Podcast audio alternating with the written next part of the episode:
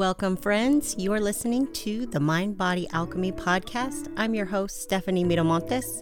This is where intuition meets education in the realms of spirituality, fitness, mindset, and more, all to create lasting change.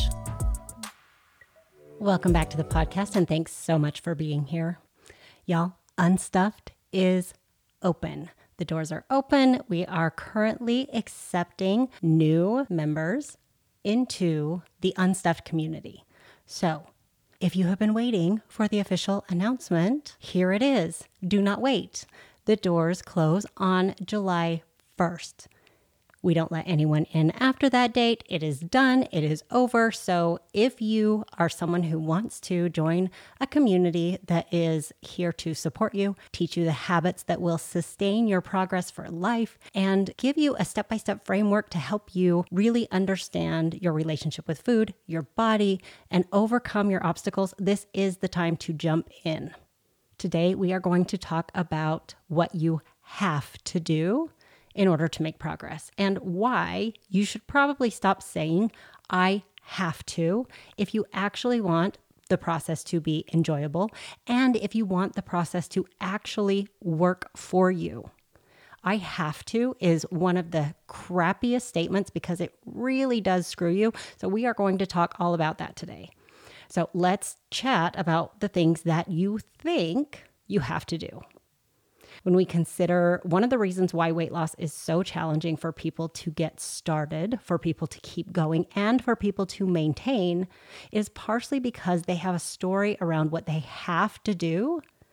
And if what you think you have to do sounds like complaining, sounds like drama, sounds like it's going to be very difficult, like a bunch of sacrifice. If the label is no pain, no gain, then you're going to really struggle with executing those behaviors or even getting started in the first place. So, here is something that I want to remind you of, and I want you to remind yourself of, and really listen to me here.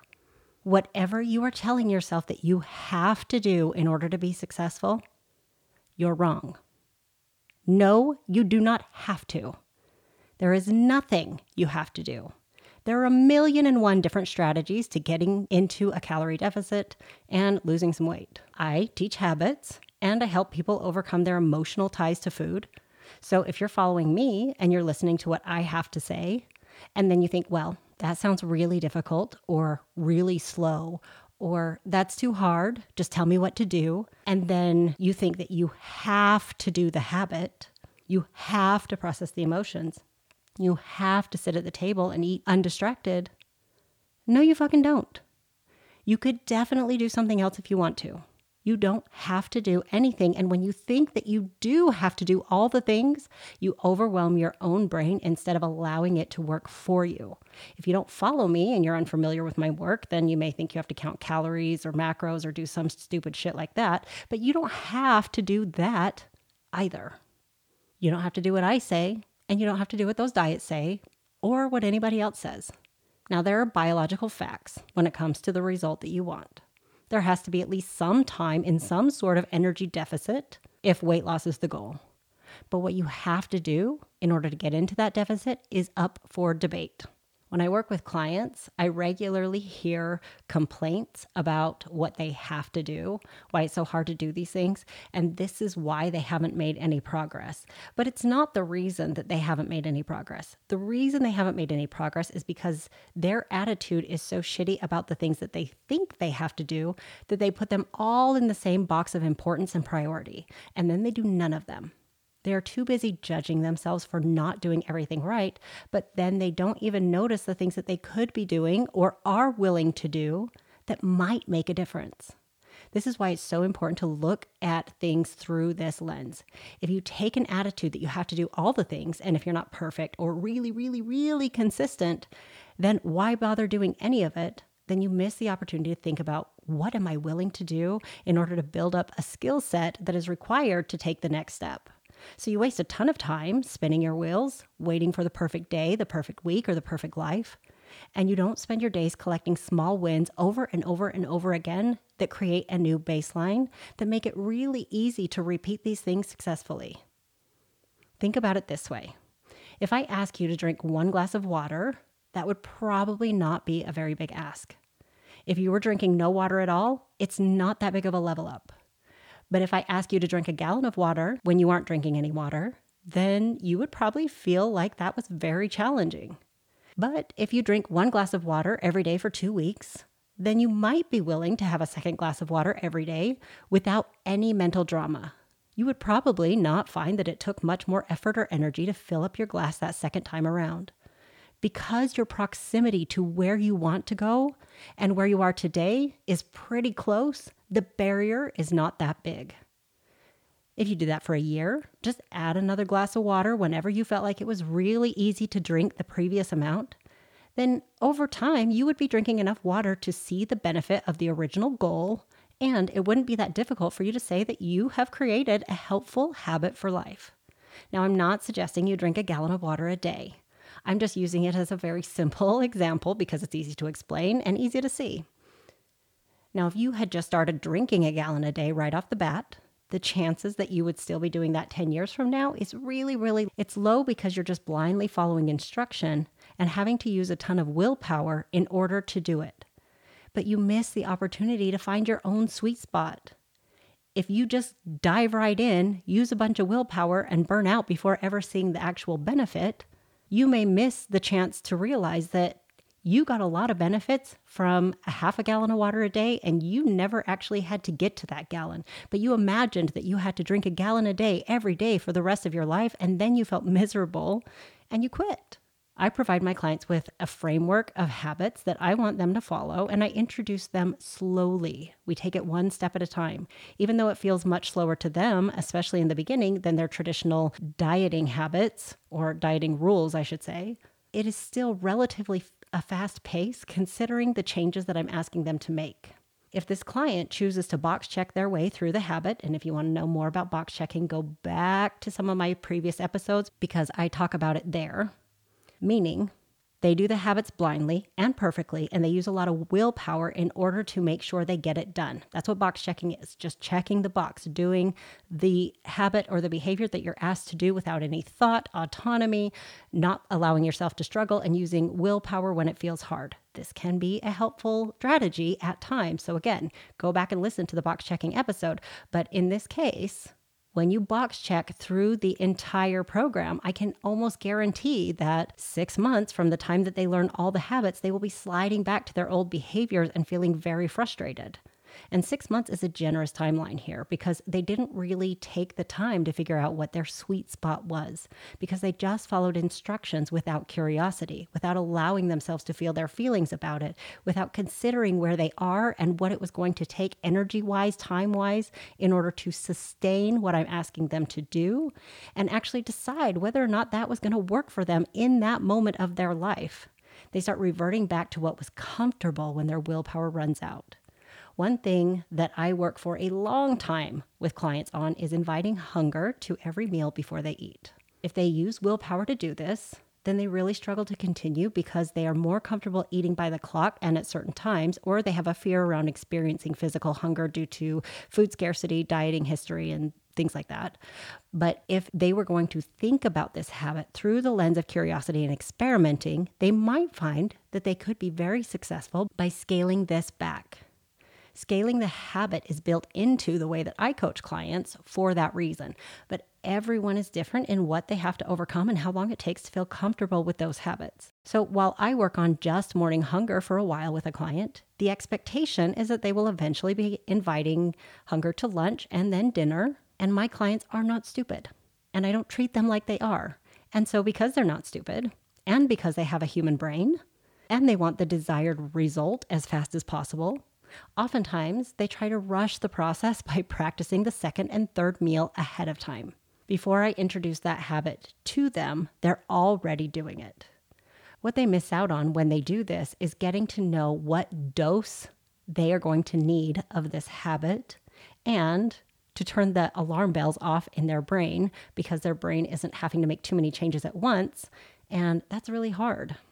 They may have a hard time with morning hunger But then by lunchtime hunger, they are struggling and using a lot of willpower. And then by dinner, it feels almost impossible because they tried to change so many things at the same time. But then they end up overeating or panic eating at the end of the day or picking at their food while they're preparing their meal. And that ends up just adding pointless calories that aren't pleasurable, that aren't adding to the eating experience, and that are really hard to troubleshoot and keep track of because you almost don't remember doing it. It just feels really hard all the time. There's a lot of effort being put forth not a lot of payoff. If they would have just stopped and allowed the time that they need, inviting gentle morning hunger, they may start seeing some changes and benefits just from that one habit alone. There may be no reason to go to the next meal anytime soon because we want to get the most out of what we're currently doing before adding more challenges. And that's what I mean by finding the sweet spot. I know that everybody wants results as quickly as possible, and I understand why. You want to be having a different emotional experience than you were having before you started. Because I know how the human brain works and I know how much it likes the habit and routine and autopilot, I know how important it is to make smaller changes on repeat instead of these big life altering changes. Your brain won't keep up that energy.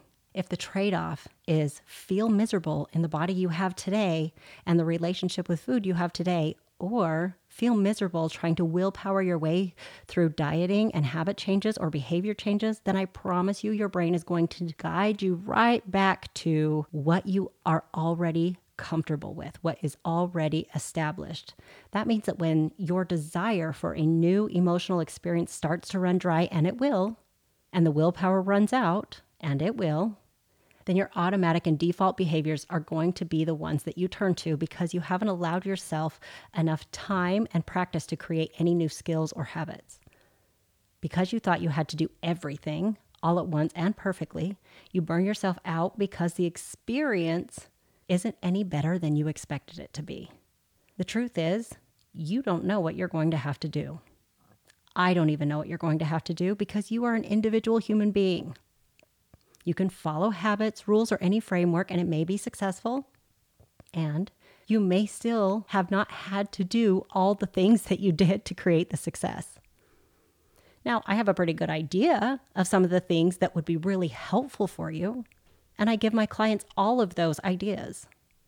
But I don't give them to them all at once because I know that that sets them up for failure. We take an individual approach.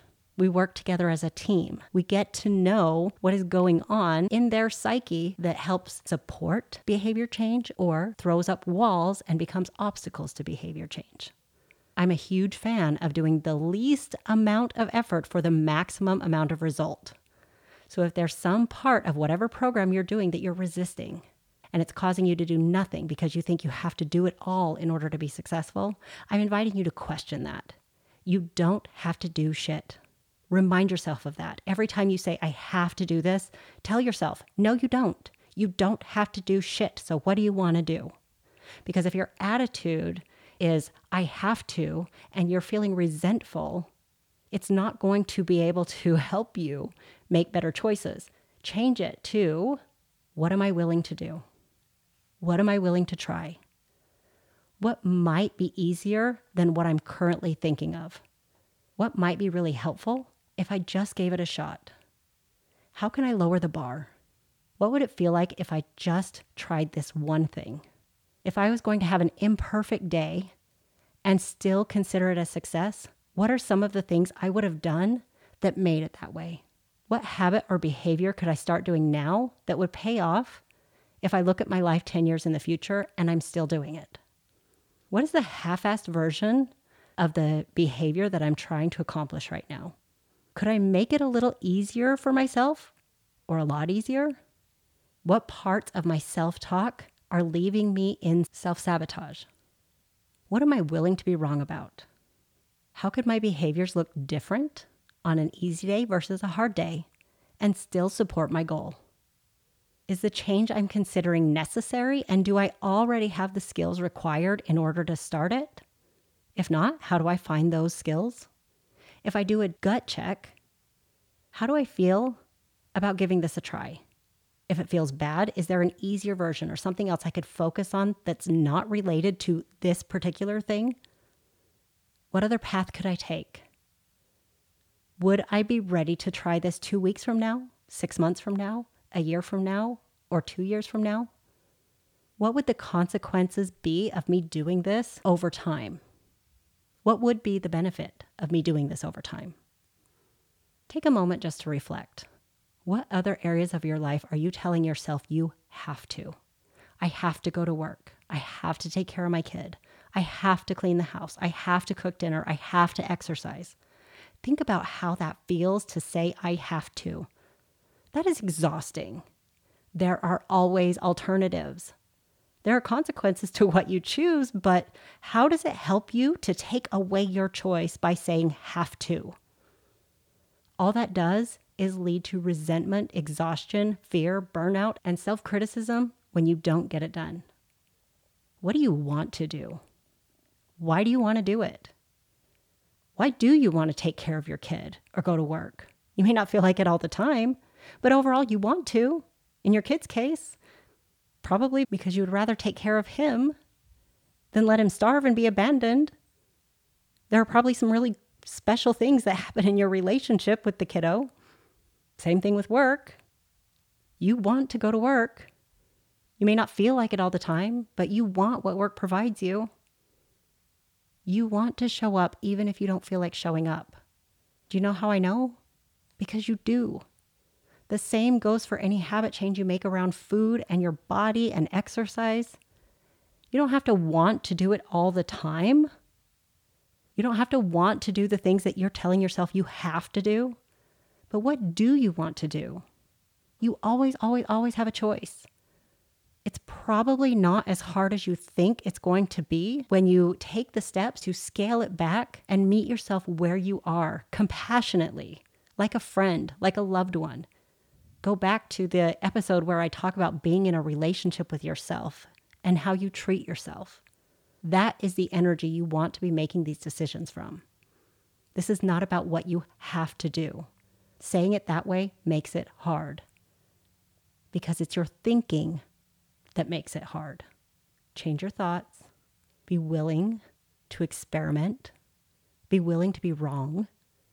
Be willing to try something different, to scale it back, to let it go slower than you think that it should, and just keep going. So many people spin their wheels forever and ever, and they put forth so much effort into getting nothing because of this all or nothing I have to thinking if they would have just changed one thing instead of saying, I have to do it all, a year from now, huge benefits. And also probably willing and ready to do something else that a year from then would also produce huge benefits. But instead, they do what I did, and they spend decades spinning their wheels, trying to be perfect, losing and regaining weight, feeling really frustrated, feeling down on myself, criticizing myself because I didn't think I had willpower or commitment or discipline. None of that was true. I just didn't know myself. I just didn't know how to ask myself the right questions. Instead, I followed the advice of people that were handing out diets, programs, protocols, and I didn't take the time to ask myself what I wanted, what I needed, what was sustainable for me, what would feel good to me, what I'd be willing to do over and over and over, even on days that I didn't really feel like doing it. What would I be willing to start and never quit. I didn't know how to ask those questions, and maybe you don't either, but now you do. Now you have a chance to start looking at things differently and stop saying, I have to. All right, that is all I have for you today. I know that was a mouthful. I would love to hear what you think of this episode, what you took away. So reach out to me. Tell me what you thought about it. Tell me what you're going to do with this information how you're going to get started, and how you're going to make it easy. Tell me what you used to think you had to do. Write that list down and then scribble it all out and then ask yourself what you're willing to do and tell me all about it. I want to hear. If you are waiting for Unstuffed, the doors are open. So please do not wait. We get started right away. All of that information is going to be in the show notes. You don't have to go digging for it. You just scroll down on your phone. The links are there. Click the link, sign up. If you have questions, do not hesitate to reach out. My inbox is always open for you. Now, if you love this episode, do the cool thing and support the show by leaving a rating and review. Really, really, that helps me so much more than you know. Screenshot the episode and share it on social media and tag me so that I can come and show you some love. Again, all that information is in the show notes. If you have questions or thoughts on this episode, ideas for future episodes, or if you want to learn about how we can work together outside of the group format, one on one, drop into my inbox. I look forward to hearing from you. Bye.